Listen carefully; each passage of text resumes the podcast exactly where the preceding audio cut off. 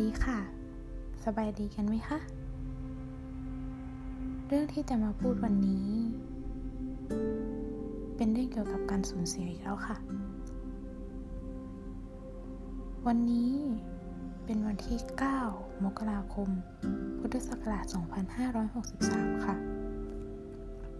เมย์ได้สูญเสีย เรียกได้ว่าพ่อคนที่สองก็คงไม่ผิดอะไร หรือถ้าจะให้เรียกแบบที่คนทั่วไปเรียกกันก็คือคุณตาค่ะ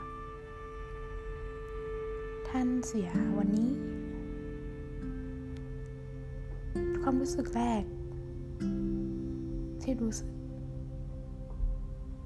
มันก็คงเป็นความรู้สึกที่เรียกว่าช็อกแล้วมั้งคะจากนั้นเนี่ย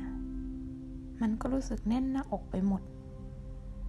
เหมือนกับตอนที่เมย์จมน้ำครั้งนั้นเลยแหละค่ะ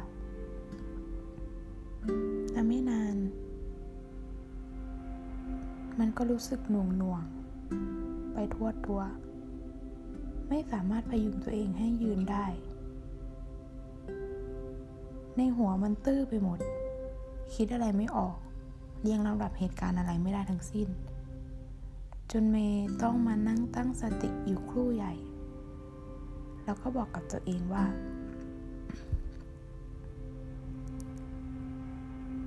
มันคงถึงเวลาที่เราจะต้องลากันจริง ๆ เมย์เป็นหลานสาว คนกลางของที่บ้านค่ะ แล้วเมย์เป็นหลานสาวที่เลี้ยงยากมาก แต่ว่า ตาของเมย์หรือเมย์เรียกว่าพ่อแก่เนี่ยเขาก็จะตามใจเมย์เสมอเลยค่ะ ทุกๆปิดเทอม ตั้งแต่อนุบาลจนม .6 เมย์ก็ไปอยู่กับเขาตลอดเลย เรียกได้ว่าสนิทกันมาก ๆ เมย์จะเป็นเด็กที่งองเงเลี้ยงยาก แต่พ่อแก่ก็จะตามใจแล้วก็ใจดีกับเมย์เสมอ มีบางครั้งที่ท่านเข้มงวดบ้าง แต่ก็ตามภาษาเด็กดื้อค่ะ และเมื่อสองปีที่ผ่านมานี้ สุขภาพท่านก็ไม่ค่อยจะดีเท่าไหร่ เนื่องด้วยการทำงานหนักมาตลอดชีวิต ทำให้ร่างกายสุดโทมเร็วมากกว่าปกติ ท่านกินข้าวเองไม่ได้นะคะเมย์จำได้ว่าตอนปีใหม่ ปีสองปีที่ผ่านมา ปี 2561นะคะเมย์ไปป้อนข้าวท่าน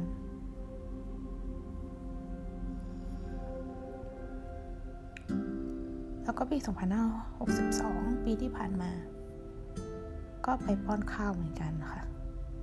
อาการท่านก็สุดลงเรื่อยๆ แต่ทุกๆ ครั้งที่เมย์ไปเมย์ก็จะบอกกับท่านเสมอว่า อยู่รอรับปริญญาน้องเมย์ก่อนนะ อย่าเพิ่งรีบไปไหนล่ะ เนี่ยลองดูงานแต่งงานหลานสาวด้วย แต่สุดท้ายค่ะ พอไปเยี่ยมท่านล่าสุดเมื่อปีใหม่ที่ผ่านมา ท่านจำมีไม่ได้แล้ว ท่านกลายเป็นผู้ป่วยติดเตียงที่ขยับได้แค่นิ้ว ท่านเอามือมาจับมือของเมย์ไว้แล้วก็ถามว่า เมย์เป็นใคร เมย์เป็นลูกใคร เขาพยายามนึกอยู่นานมากเลยค่ะเมย์ก็บอกว่าเนี่ยเมย์เป็นลูกของแม่ไง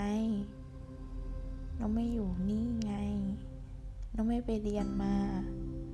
เมย์ก็ชวนเขาคุยนู่นนี่นั่น แต่มือเขาคือ จับมือเมย์แน่นมาก ๆ แบบแน่นมากๆจริง ๆ แต่มันไม่ใช่เป็นการจับแน่นที่น่ากลัว มันเหมือนประมาณว่า ท่านคงอยากจะบอกกับเมย์ว่า นั่งคุยอยู่ด้วยกัน นาน ๆ ได้ไหมเราเพราะว่าท่านค่อย ๆ เอานิ้วโป้งมาลูบที่หลังมือเมย์แล้วเมย์ก็ไม่คิดว่าเหตุการณ์นี้มันจะเกิดขึ้นเร็วมากขนาดนี้ ตอนแรกเมย์วางแผนไว้ว่าเดี๋ยวสงการเมย์จะกลับไป หาท่านแล้วก็ จะไปดูแลป้อนข้าว ช่วยแม่อาบน้ำอะไรอย่างเงี้ยค่ะแต่เมย์ก็ไม่มีโอกาสได้ทำสิ่งเหล่านั้นแล้ว เพราะฉะนั้น ขอสรุป จากสิ่งที่เจอในวันนี้ก็คือ ทุกคนคะ คนที่อยู่รอบตัวของคุณนะตอนนี้ โดยเฉพาะครอบครัว เขาเป็นบุคคลที่มีค่ามาก ๆ เวลาทุกวินาทีที่ผ่านไป เหมือนกับนาฬิกาที่นับถอยหลัง เราไม่มีทางรู้เลยค่ะว่า วันข้างหน้า เขาจะยังอยู่ข้างๆเราหรือเปล่า เพราะฉะนั้นเป็นอย่างที่มีเคยบอก ตั้งแต่เอพิโซดแรก ๆ ค่ะทำวินาทีนี้ให้ดีและมีความสุขที่สุด เพื่อที่จะแบ่งปัน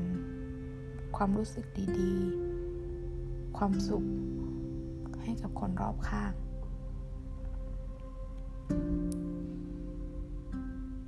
การสูญเสียมันเป็นสิ่งที่เราจะต้องเจอ และแน่นอน เราจะไม่ได้เจอมันครั้งเดียวแน่ ๆ และอย่าลืมที่จะยอมรับ กับสิ่งต่างๆที่จะต้องเกิดขึ้น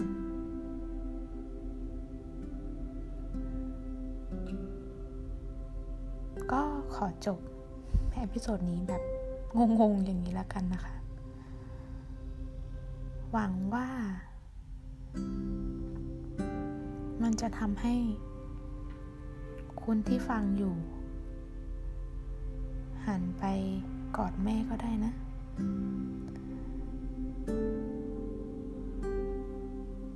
ขอให้ทุกคนมีความสุขมาก ๆ ค่ะ สวัสดีค่ะ